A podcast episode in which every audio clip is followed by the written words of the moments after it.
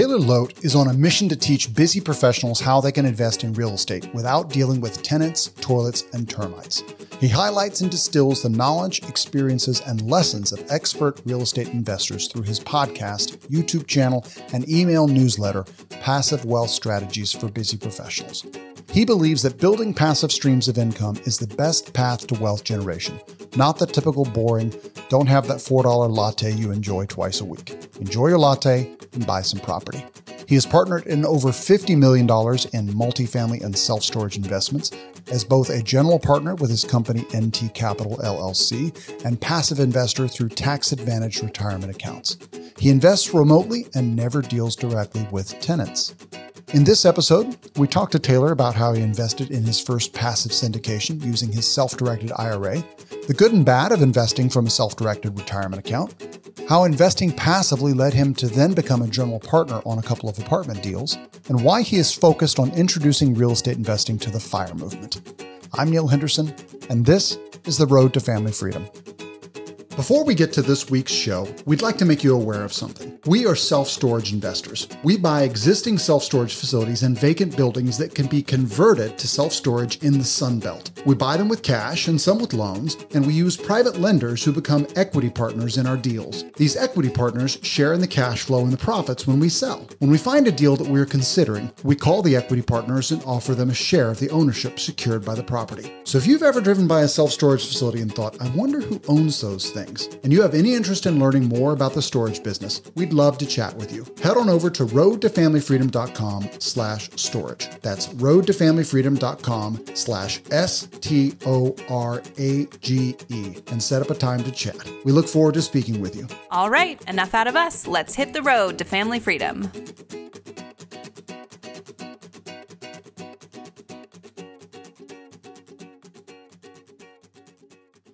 Taylor Loht, welcome to the Road to Family Freedom. Hey Neil, great to talk with you again. We we were discussing offline a couple of days ago that we we have sort of kicked around the same circles for a couple of years now, but we had actually never actually spoken or met. So I'm happy to have you on the show.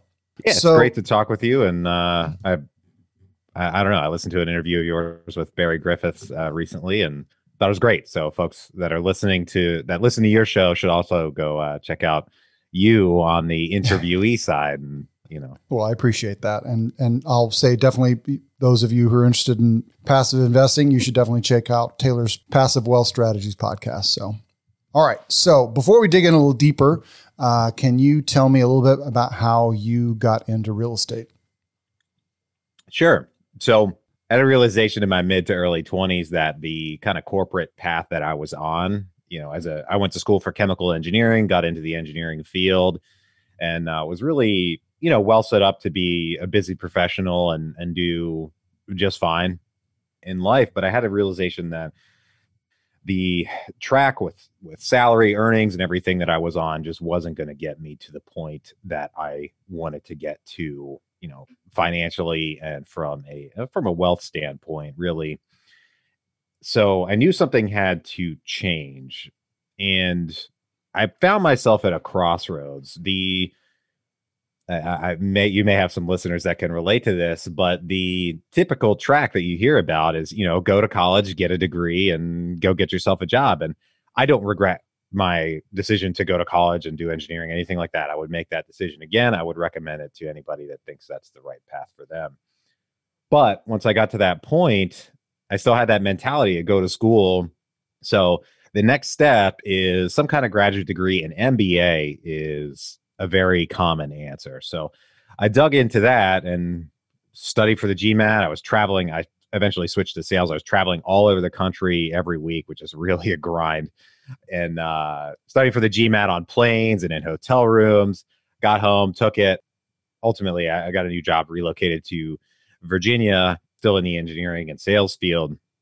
And in that interim, I read Rich Dad Poor Dad, and that really it, it really got me thinking, or it helped me realize that probably going to get another degree was not going to get me where I wanted to go because again, business school you have a couple of avenues really. You can go into marketing, but that really wasn't going to make me much more money, and it was going to saddle me with a hundred grand in student debt and a couple hundred grand in opportunity cost while going to school. There's consulting where you're traveling all the time, and I've done that and I hate it. I don't like being. I like traveling for fun, but I don't like traveling. You know, constantly seeing clients and everything uh, all across the country. The flying I don't I don't find that I don't fly find flying to be uh when you do it for work it loses its appeal pretty quickly. It so does. It so does. But on the on the flip side of that, to me, when I'm flying for you know business purposes and uh you know something goes wrong, a flight's delayed, it's like, all right, well, you know, I'm not missing my vacation because you know flight's delayed. I, hopefully, I don't have to reschedule anything with clients or whatever. But it's I feel like it's more out of my hands. But so in reading Rich Dad Poor Dad, right, he talks about real estate investing. That's kind of the the main thing. And I had been listening to a lot of investing podcasts, either you know sitting at a desk or on a plane and everything, listening to everything. The Motley Fool, now you know Joe Fairless's podcast. He was he was one of the early guys. Bigger Pockets were were also very early. And I thought, well, I might as well might as well learn about this stuff. And I started attending local meetups, uh, a local RIA group in particular, and began to learn about the various strategies. You know, flipping, everybody probably knows about flipping. I have a, a hypothesis related to the popularity of flipping, by the way, but we'll we'll set that aside. I do. Uh, we'll want to hear it at some point, but go ahead. we'll have to circle back to that. And then there's right, you buy a house and then rent it out, kind of become a an accidental landlord if you will, and just keep, you know, rotating through them, buying single families, the BRRRR strategy, all those great things, which are fine. But after uh, digging into them, I, I just saw that, you know, these aren't for me because I don't, I don't, I don't want to manage tenants. I, you know, I'd rather have property managers in place. And from my perspective, the numbers just don't work that well on most single families or small multi multi-families, particularly where I live in, in Richmond. And this is years ago. The market's much hotter now, even that it just doesn't check out that you're you're not going to have the margin right to uh, to pay for a property manager. So I learned about ultimately, you know, larger multifamily. This is through you know reading a lot of books and listening to all these podcasts.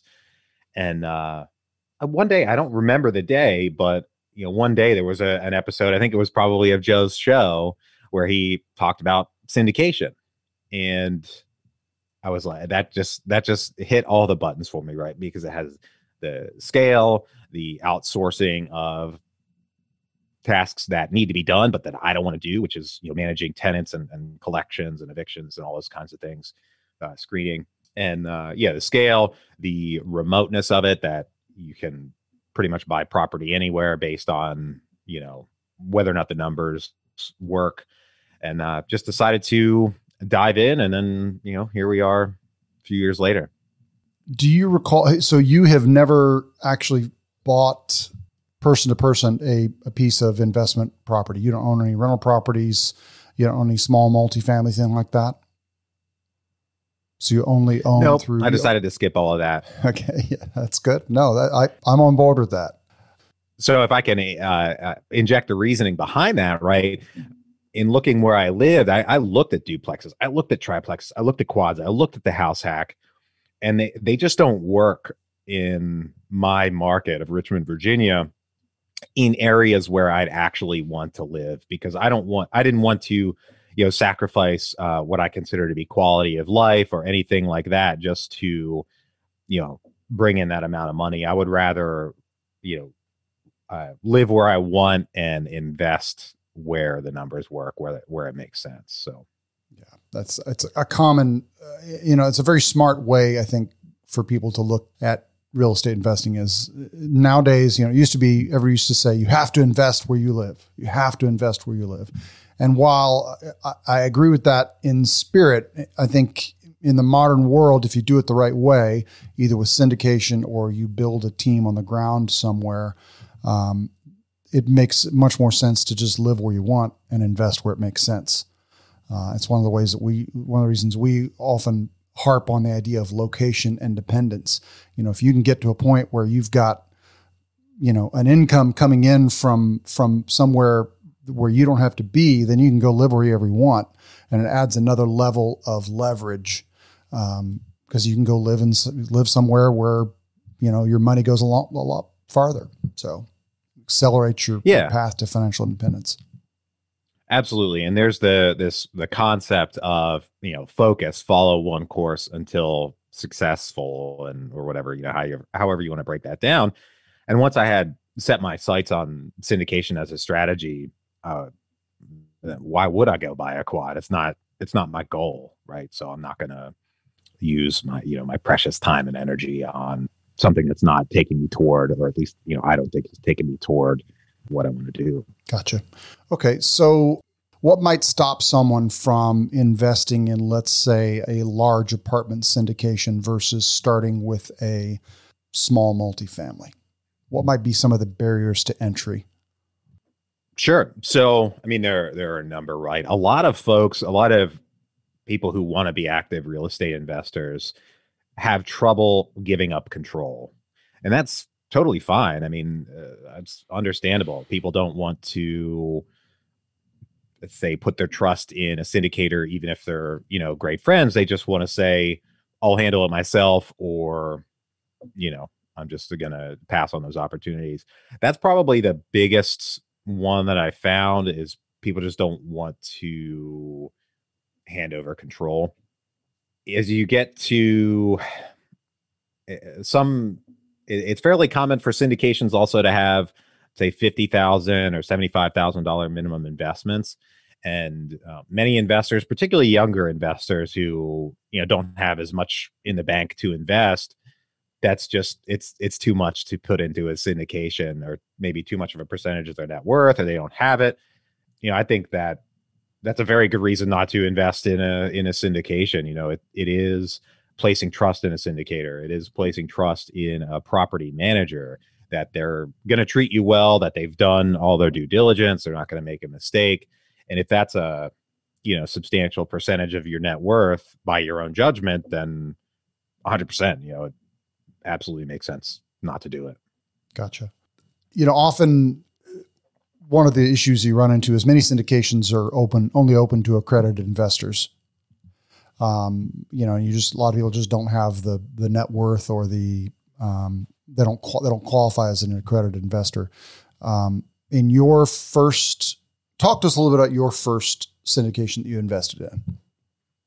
Sure. So the first investment I made in a syndication was actually a passive investment. Um, I had been attending uh, syndication, you know, seminars. One of them was the uh, Real Estate Guys' Secrets of Successful Syndication, and you know that that first one in particular was transformative in a number of ways. But um, one of those ways was I met a number of syndicators and got on, you know, investor lists, and I wasn't accredited, right, and many syndicators will accept a non accredited, sophisticated investor capital. You know, if you seem to be, by their judgment, uh, competent and able to understand, you know, check all the boxes of sophistication, and also, you know, uh, at the risk of being uh, crass or I don't know what, you're not going to be a pain in the butt, right? Because the the saying goes, or the the kind of the uh, common knowledge, if you will, goes that non-accredited sophisticated investors or people that only have say $25,000 or 30 or $40,000 to invest are going to require a lot more of your attention and time. For me that hasn't been my experience, but you know that saying probably exists for a reason, so I'll I'll leave it be. Yeah. And uh you know, were lessons learned in that investment uh, as well. Uh, we can get into that if you want to. Yeah, let's uh, well let's dig into that one a little bit. What was the what was the asset? It was multifamily. Yeah, it was two apartment complexes. My uh, sorry, my uh, green screen is getting. I'm gonna try to reset my camera here with my hand. Maybe that'll work. Ah, shoot, well the color's all off. Anyway, yeah, it was two apartment complexes uh, in the Atlanta metro area. Um, C class, honestly, in hindsight, probably more like C minus class, like uh, just based on the geography. One of the benefits of passive syndication investing is I've not seen these places. I've never been there. I mean, I've been to Atlanta, but I didn't. Uh, I went for other reasons uh, to look at other properties. I didn't go look at these. And uh, Yeah, we owned those for a few years. They've since been exited and sold. There were a number of problems with the uh, the the property manager, which the sponsor on that deal was uh, Mark Kenney of, of Think Multifamily. He's been on my show to uh, discuss that deal and the things that went wrong with it. So, you know, anything that I might say that has gone wrong is has already been, you know, disclosed by him, right? So I don't want to seem like I'm uh, talking out of school.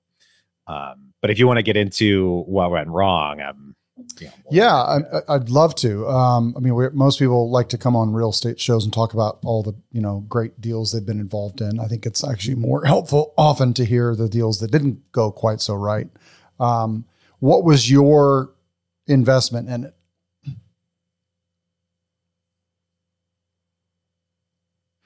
So I invested uh, 35k out of a self-directed IRA, uh, which I, you know, I had always been a frugal guy. I still am and um, had been building up those retirement funds and had a number of rollovers and you know i had cash too but i thought i'll try this retirement account thing and uh, see how that goes. And you know it went well. We still we ended up making money despite the things that went wrong.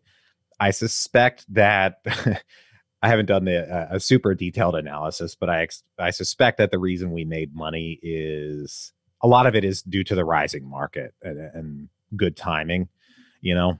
Um, I don't know that for sure, but I have a very strong suspicion. Gotcha. Um, and what uh, do you recall any details about how big these apartments were and and uh... Sure. So it's 202, uh, sorry, two units, or two complexes, uh, 454 units total. Uh, one of the complexes, I believe, was around 100, and then the other made up the balance. There was a, a pretty big difference between the sizes of the two. And they were in South Atlanta, kind of near the airport. Would you recall what the purchase price was? It was it was hefty. I mean, it was not a small deal.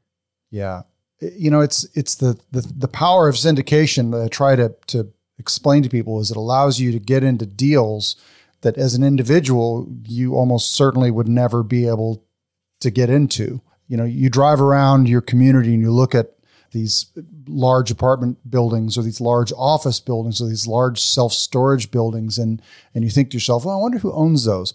Most of the time it's not an individual.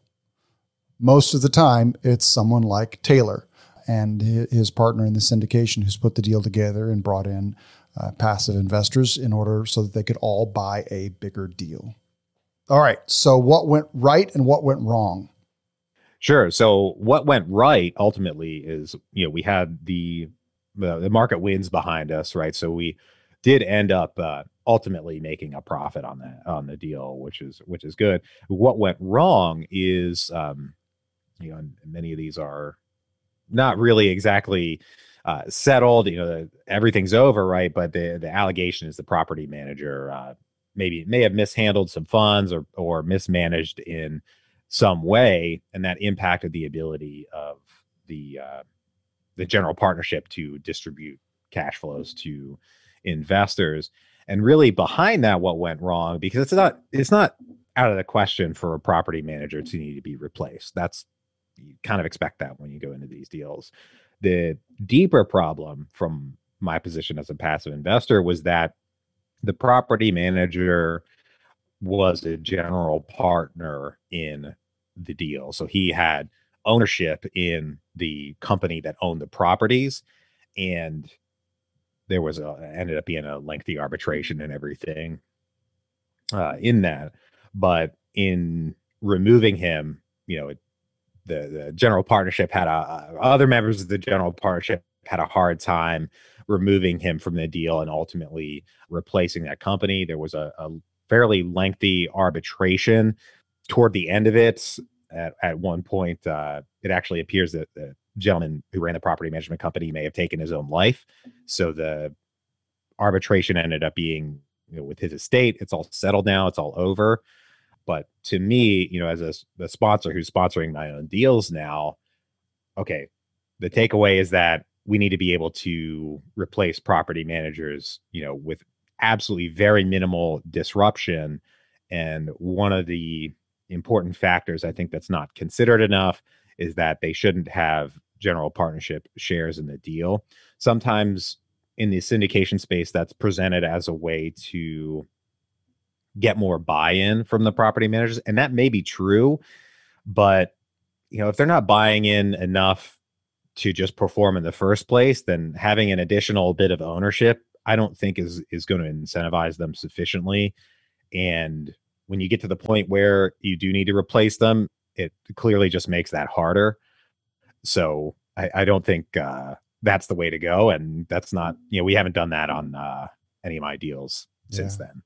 It's funny because that is that is sort of the conventional wisdom that I've heard out there is that you know when you bring the part the property manager in on the general partnership, there's an alignment of interest, and they've got they've got skin in the game to uh, to help you know uh, to help the asset perform. But that's a great point. Is that you know if they're not already incentivized to perform just as a general you know as being a property manager, and the problem is once things go bad and now you want to get rid of them, there's the added complication of now they're on the general partnership and it becomes a much stickier a much stickier deal. So interesting. I, I had it's the first time I, it's the first time I've heard of that one. It's very interesting.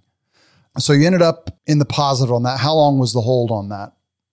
I think it was about two years, if I remember right, somewhere in that neighborhood, maybe a little over two years.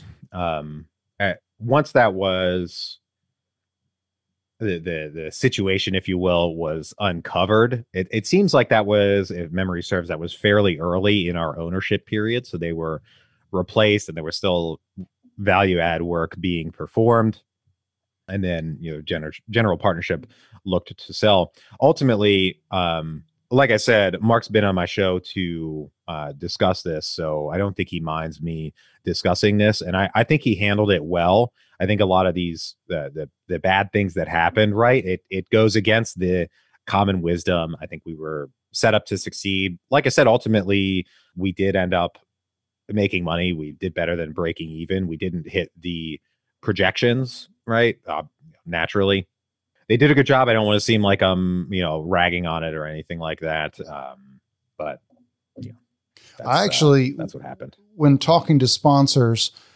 I actually kind of like to ask them, you know, uh, tell me about your deals that have gone bad and how you handled it. You know, and if they and if they go, we've never had a deal that's gone bad. You know, if they've done a lot, they've probably had something that's not, not met projections, you know, and how they handled that is really going to be probably more of an indicator of what kind of sponsor you're dealing with than how they acted when things went well. Yeah, yeah, absolutely. I think uh, everybody's going to get some lumps in this game, uh, sponsoring deals, and you know, if they haven't had any, or they're not saying they have have had any, then they haven't been in the game very long, or they're maybe not being truthful. Yeah. So, uh, talk to me briefly about the good and the bad of investing from a self-directed IRA.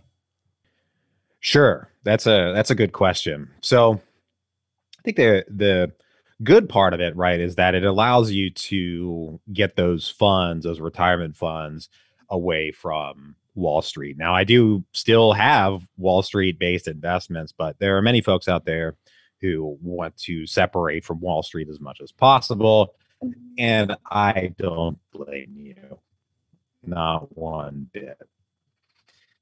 So that is a huge advantage. I think another one that's not that's kind of in that vein, it's not really talked about, is from an investor psychology standpoint, especially for somebody like me in their 30s, that's patient money right? Because I can I can access it before you know I'm 60, but it's onerous. It's going to cost me either money in paying taxes if it's a traditional IRA, or returns or penalties or something like that. So I can you know not mind just putting something into an investment that is relatively illiquid, and just you know be cool with letting it ride. So I think the psychology of investing is important no matter what you're investing in and knowing that that's patient money as an investor is important.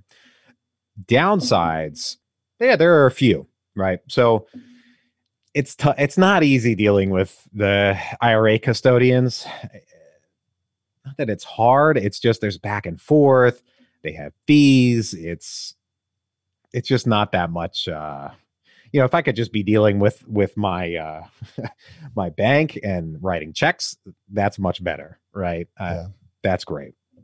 Another big downside is UBIT, uh, unrelated business income tax. And you know, obviously, nothing I'm going to say here is investment or tax advice, right? You guys need to talk to a CPA, and you know, most basically that applies whenever you invest in something that has a loan applied to it, like a multifamily syndication. There is a tax involved. I think one of the things that is put out there is that hey, you don't pay tax with an IRA. Well, slow down. You know, it the the rules are really more nuanced than that. And UBIT is the thing I had a hard time with about it was finding someone who was competent with uh, calculating paying UBIT that charged a reasonable price. Ultimately, I did and, and charged reasonable rates and gave good advice. So I did find someone who do, who does that, but it took a little while.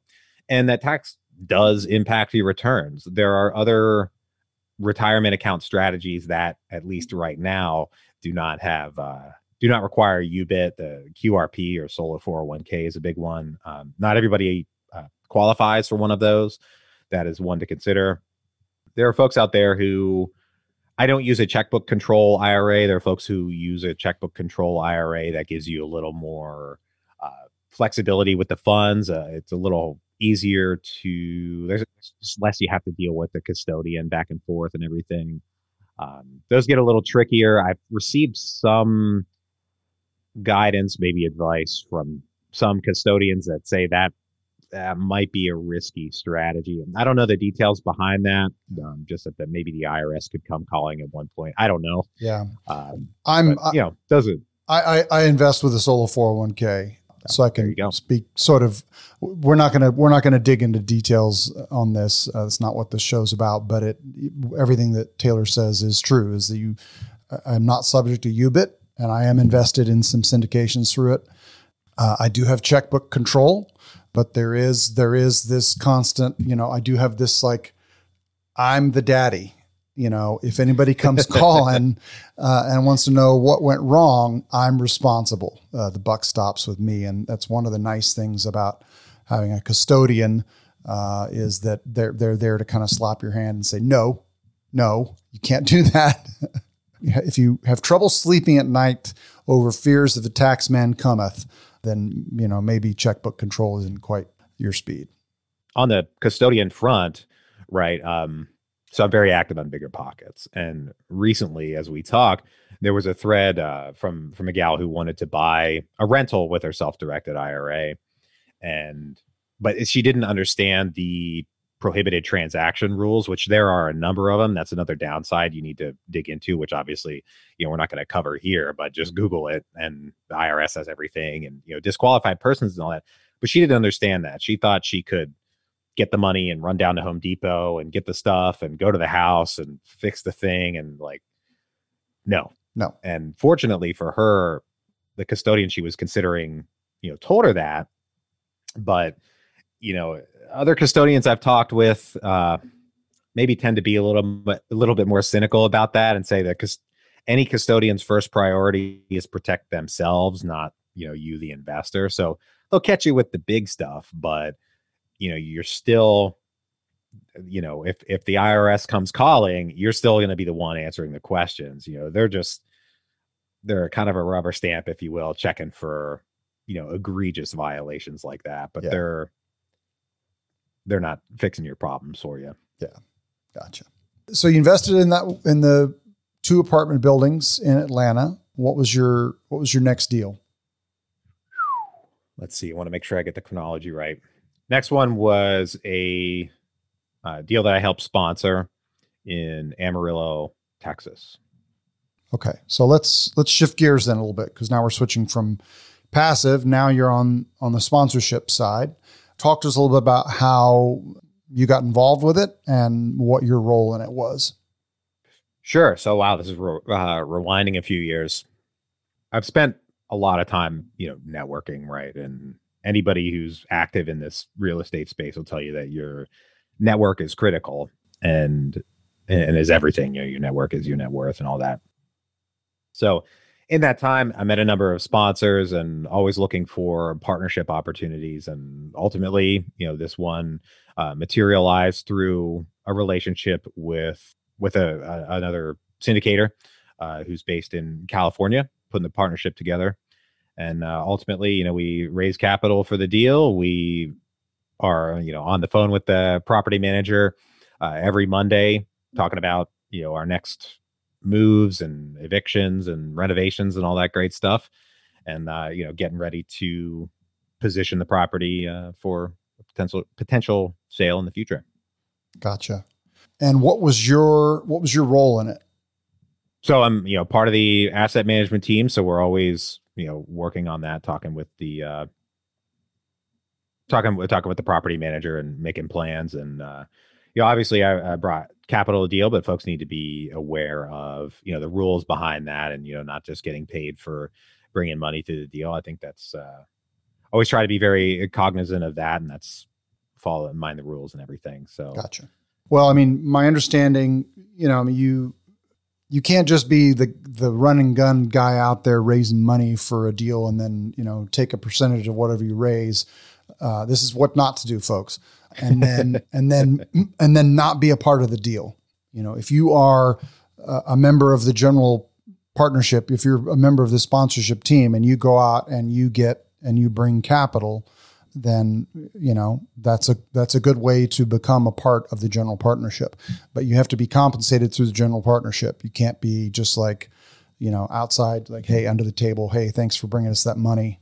Uh, that's that's called an unlicensed broker dealer don't do that i think there are folks out there at this point uh, doing that and i have no intent of being yeah. one of them so yeah yeah how many deals have you helped sponsor now?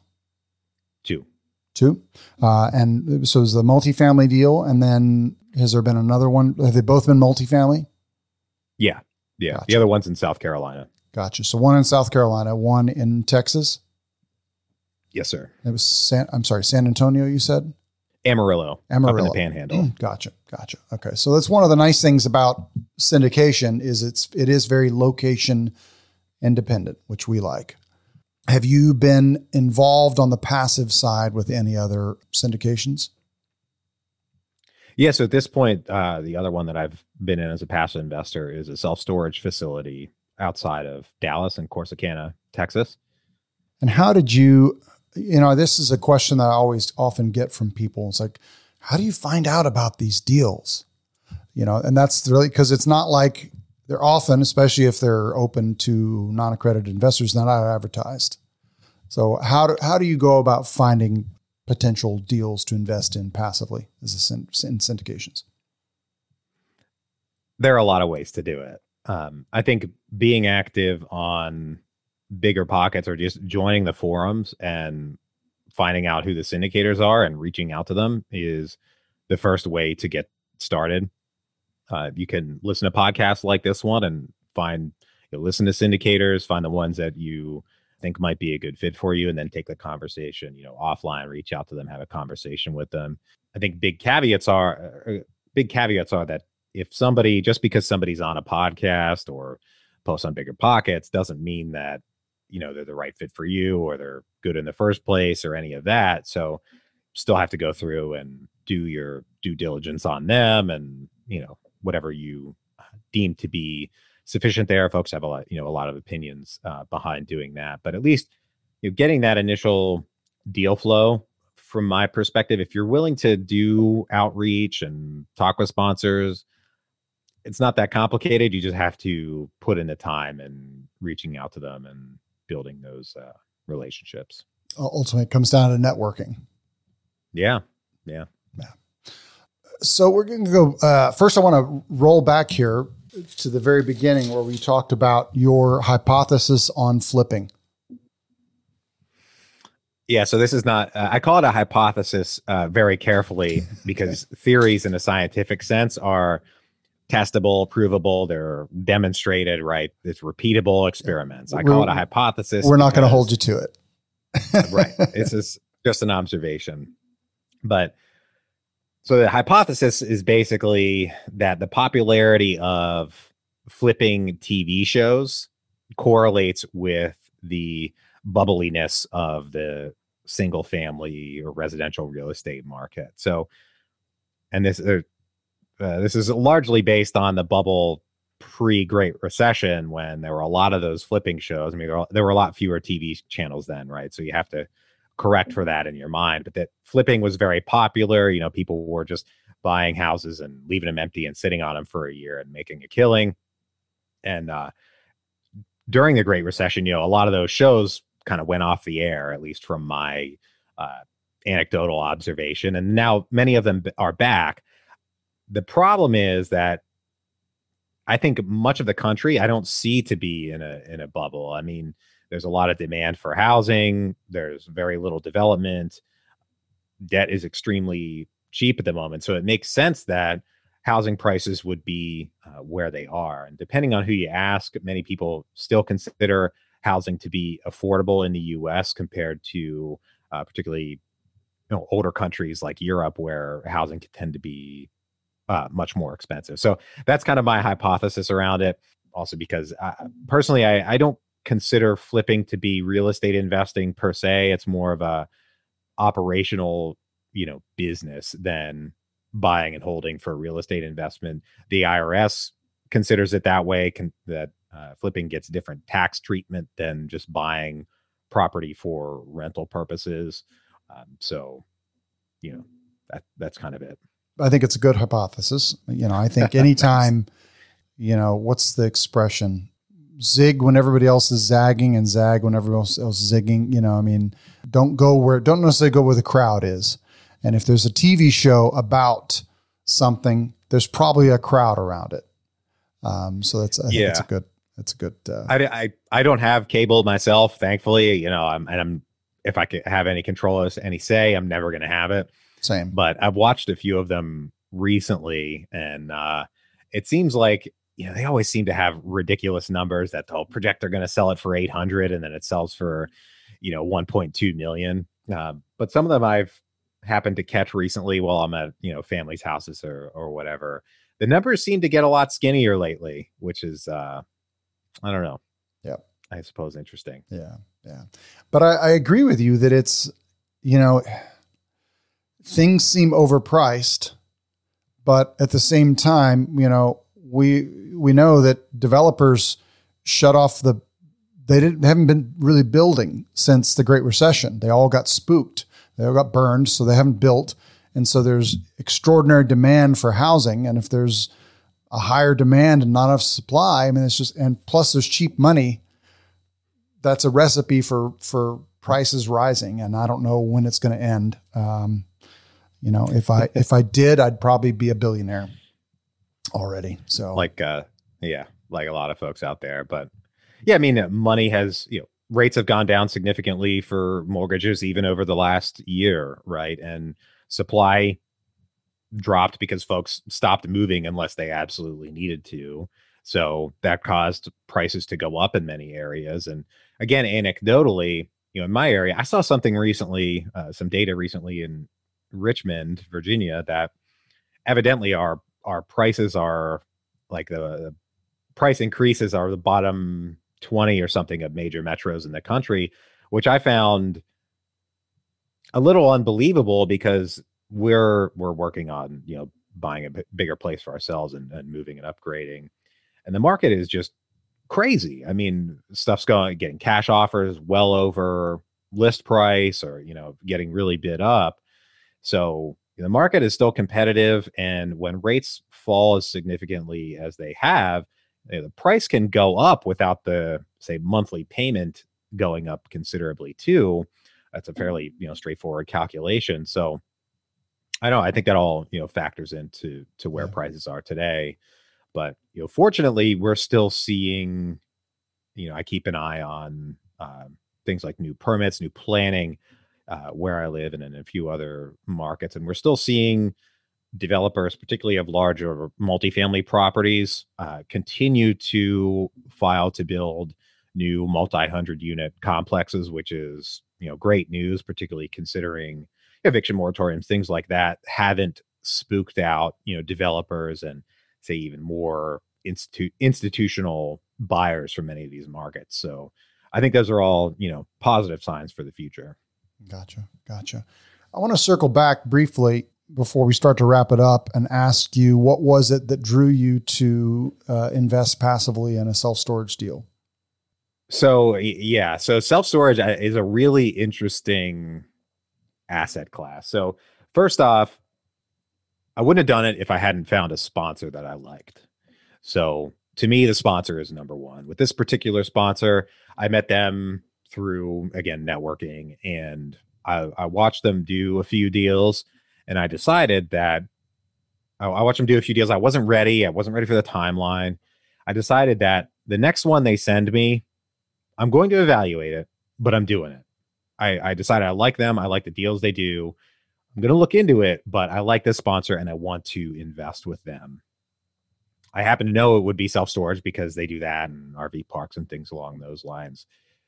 As you know, and your listeners probably know, self storage has some very awesome benefits to it. It's I, I never say the saying uh, recession proof. I don't even really love recession resistant because I, I think that even makes the the wrong impression.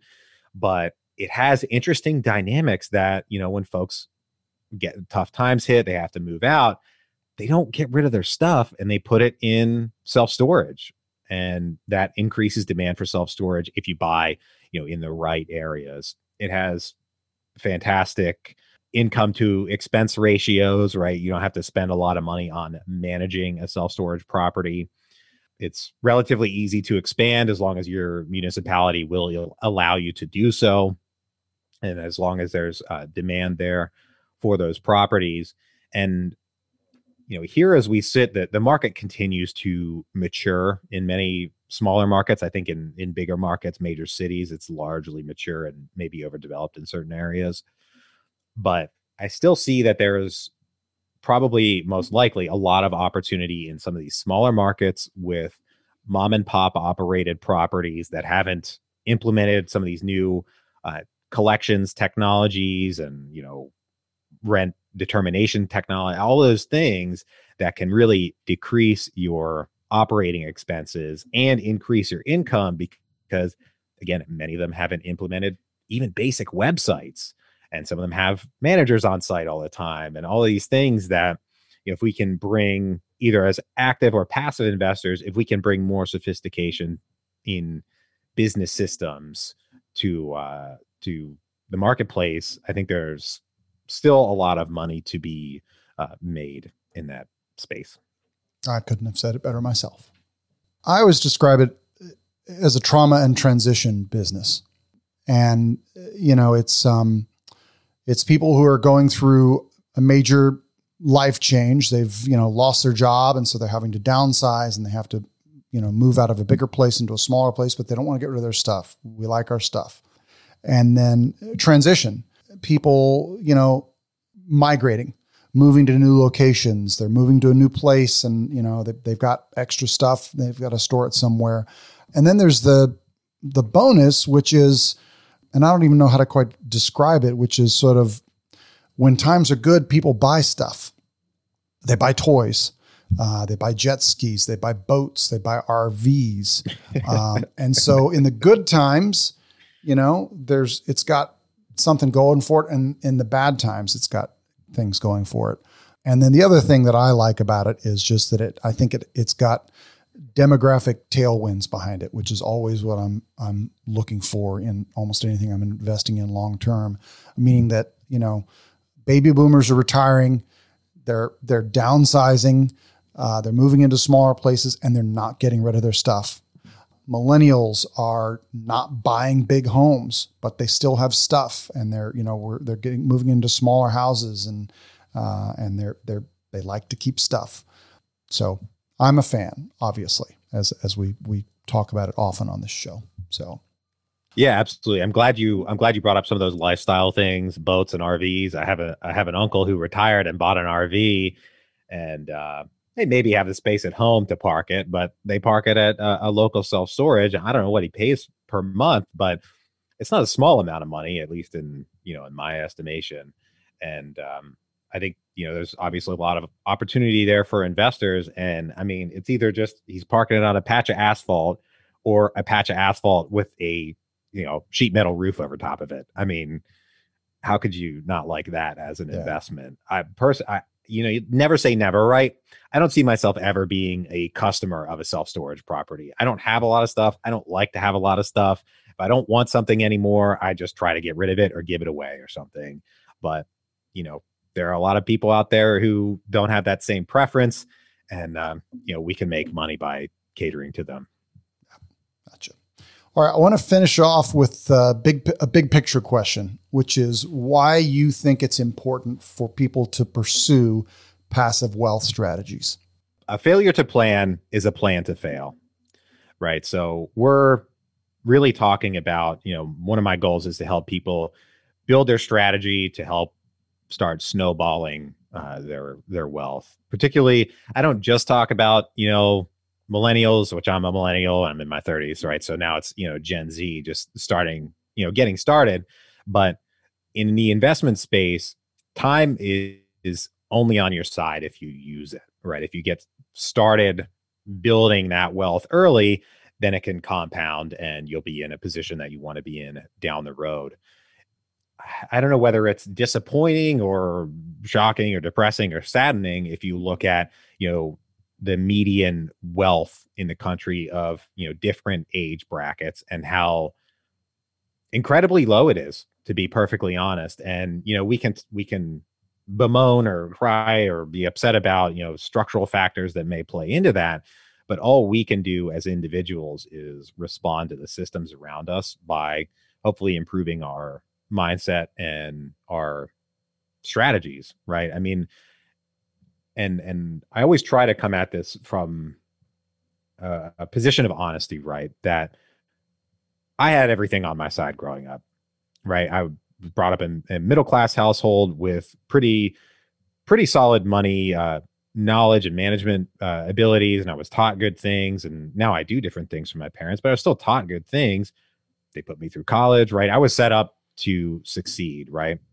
So I always want to be honest about that, that I had certain advantages that a lot of people didn't have, even, you know, that my parents didn't have, right? That they created and, you know, handed down to me. And I just want to help people who are in whatever situation they're in improve and grow and, you know, build their knowledge, build their wealth through whatever they determine is right for them. I like to talk about real estate because I like real estate and, you know, that's what that's what we discuss on my show. It's my show. You don't need to listen if you don't like real estate. gotcha. Gotcha. Yeah. Uh, well, so talk to us about your show. It's called Passive Wealth Strategy Podcast, correct? Yeah, it's a passive wealth strategy show. We ask, what is your passive wealth strategy? I, you know, if you're in the wealth space, you're a busy professional, you probably learn about the fire movement uh, financial independence, retire early is generally what that stands for.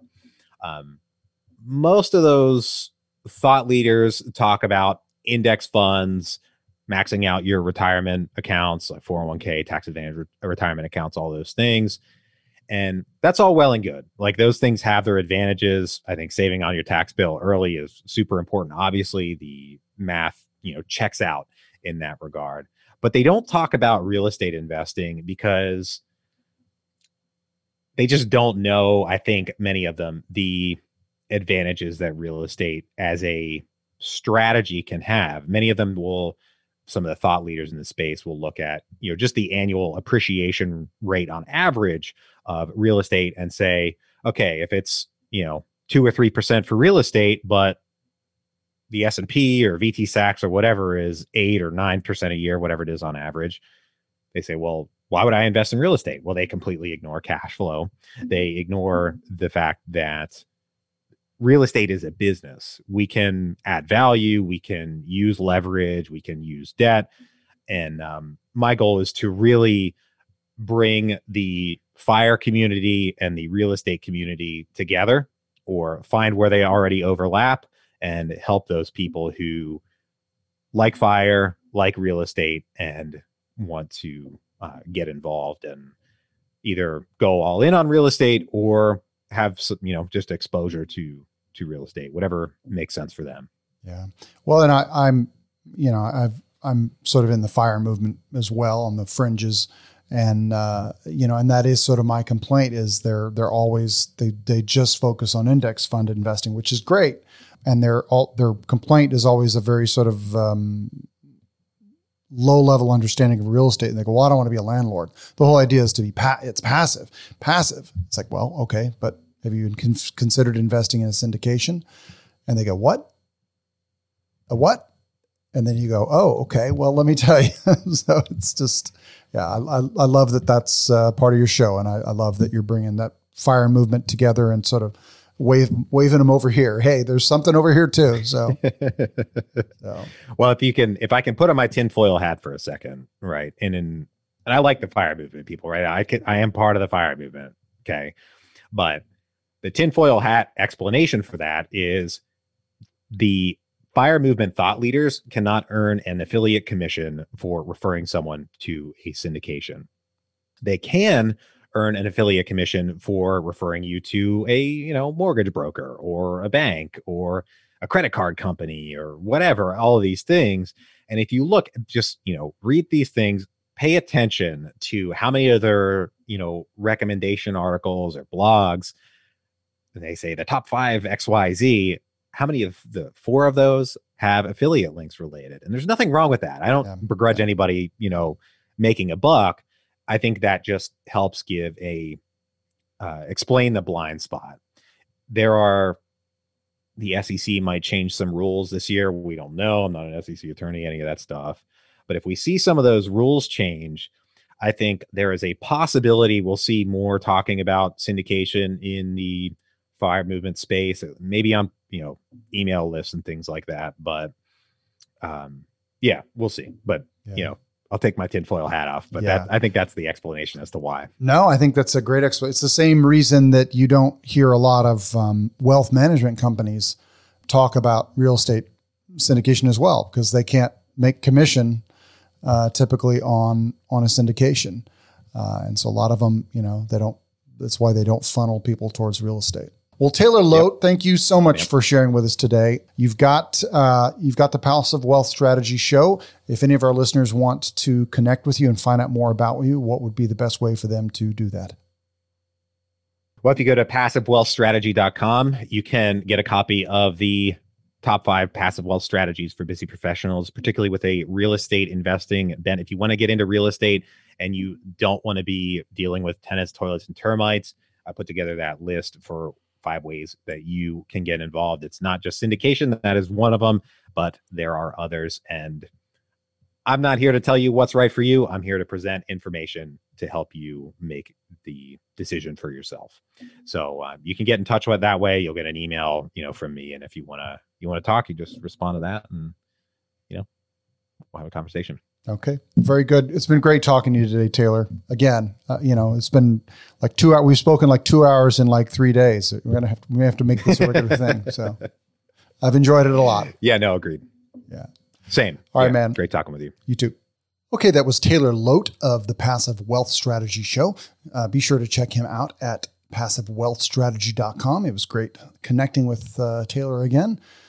So, the key lesson learned for me from this interview, which is to pay attention to when you're taking advice from someone, pay attention to their alignment of interest or their incentive structure. You know, we, we sort of touched on this right there at the end where we talked about the fire movement and a lot of the, um, the thought leaders in the fire movement. You know, if you pay attention, you'll notice that a lot of the things that they're recommending have affiliate links in them, which means that they get some money from that. And not to cast aspersions on the whole fire community and say they're giving bad advice. I think they're often giving very good advice, and I I celebrate uh, that movement. Um, but it, just brings to the forefront the whole idea that when you're taking advice from someone, uh, even me, uh, it is important to understand that person's incentive structure, what they may be getting, uh, may be gaining from giving you that advice. Full disclosure, we make money from investing in self storage. Um, so technically, we have a, a, an incentive to encourage people to invest in self storage. uh, and I don't mind. Uh, I don't mind putting that out there in the forefront. Um, I still think it's a good strategy, and I would recommend people investing in, in it, even if I made no money in it. Anyway, so knowledge. We didn't get into specifics of of a, a bit of knowledge that he learned, uh, but he he he was sort of inspired to invest in real estate by Rich Dad Poor Dad, um, and then he he listened to podcasts like Joe Fairless's Best Real Estate Investing Advice Ever show. Um, God, I still hate saying that show, Joe, and I know I know Joe does as well because he's got to show it, say it almost every day. And the Bigger Pockets podcast, both fantastic resources to listen to other people talk about real estate. Um, highly recommend you check them out. And then uh, I, I think he would talk about the idea of understanding that what you're giving up when you invest in a syndication is is control. But you know the, the same thing happens when you invest in in the stock market. You know you don't have any control over what Apple does. Uh, you don't have any control over what Tesla does. Um, you're just along for the ride, uh, and that's very much the same sort of thing that you give up when you invest in a real estate syndication. Uh, and and it's a, a, reason that some real estate investors sort of shy away from syndications because they're people who like to have that control. And I would say that if you are somebody who is like that as a real estate investor, start to look for ways to diversify um, for, from whatever strategy you're doing, whether it's house flipping or multifamily or, or short term rentals, um, and start taking some of your capital and diversifying it into more passive um, real estate strategies like syndications. Um, give up a little bit of that control and get your life back, and you'll you'll still get a return. It's not going to be quite as good as a return as as you get from being an active investor, um, but you also get to sleep at night. So. Uh, how much money did it take him to get started in his chosen niche? He invested $35,000 using a self directed IRA in a, a two property portfolio with um, uh, an apartment in Atlanta. How much money did it take him to get started in his chosen niche? He got started uh, investing thirty-five thousand dollars in a from a self-directed IRA uh, into a two-property apartment portfolio uh, in the Atlanta MSA. And, and, the real key there is a lot of people think that that they can't invest in syndications if they're not an accredited investor, uh, meaning that they're a, uh, they have a net worth over a million dollars, not including their personal residence, uh, or that they make over two hundred fifty thousand dollars a year as an individual, or three hundred three hundred thousand dollars a year as a as a uh, husband wife team. Uh, and don't quote me on those numbers. I'm pulling them out of my head right now, and I'm not positive I'm getting them right. Uh, but you can, if you network uh, and you educate yourself, you can often invest in some of these deals as a sophisticated investor. So seek network with network with uh, potential sponsors. Uh, how much time do they spend on their real estate endeavors now that it's up and running? Uh, we didn't get into specifics, uh, but I can tell you that Taylor's focus is on passive wealth strategies. Uh, Taylor has a full time job uh, in addition to all this, um, and I would say that the amount of time that he spends on this stuff is pretty minimal, not including his his podcast. Could they do this strategy from anywhere in the world? Absolutely. Um, that's one of the wonderful things about syndication is that you are giving up the control and it can be you can do it from anywhere in the world. So once again, that was Taylor Loht of the Passive Wealth Strategy Show. Uh, like I said, check him out at the passive at passivewealthstrategy.com. Uh, I'm Neil Henderson. This is the Road to Family Freedom. We're doing this all again next week. Let's hit the road. Bye. Hey, before you go, if you like the show, we would be delighted if you'd head over to Podchaser and leave us an honest review. And do let us know why you like the show, how long you've been listening, and in particular, what you find really useful or entertaining. And let us know if there's anything you think we should change. Also, if you have specific questions about real estate investing, especially self storage or short term rentals, shoot us an email at info at roadtofamilyfreedom.com and we'll be happy to answer your question on the show. We might even turn it into an entire episode. Thanks for listening. We're doing this all again next week. Until then, safe travels on your road to financial freedom.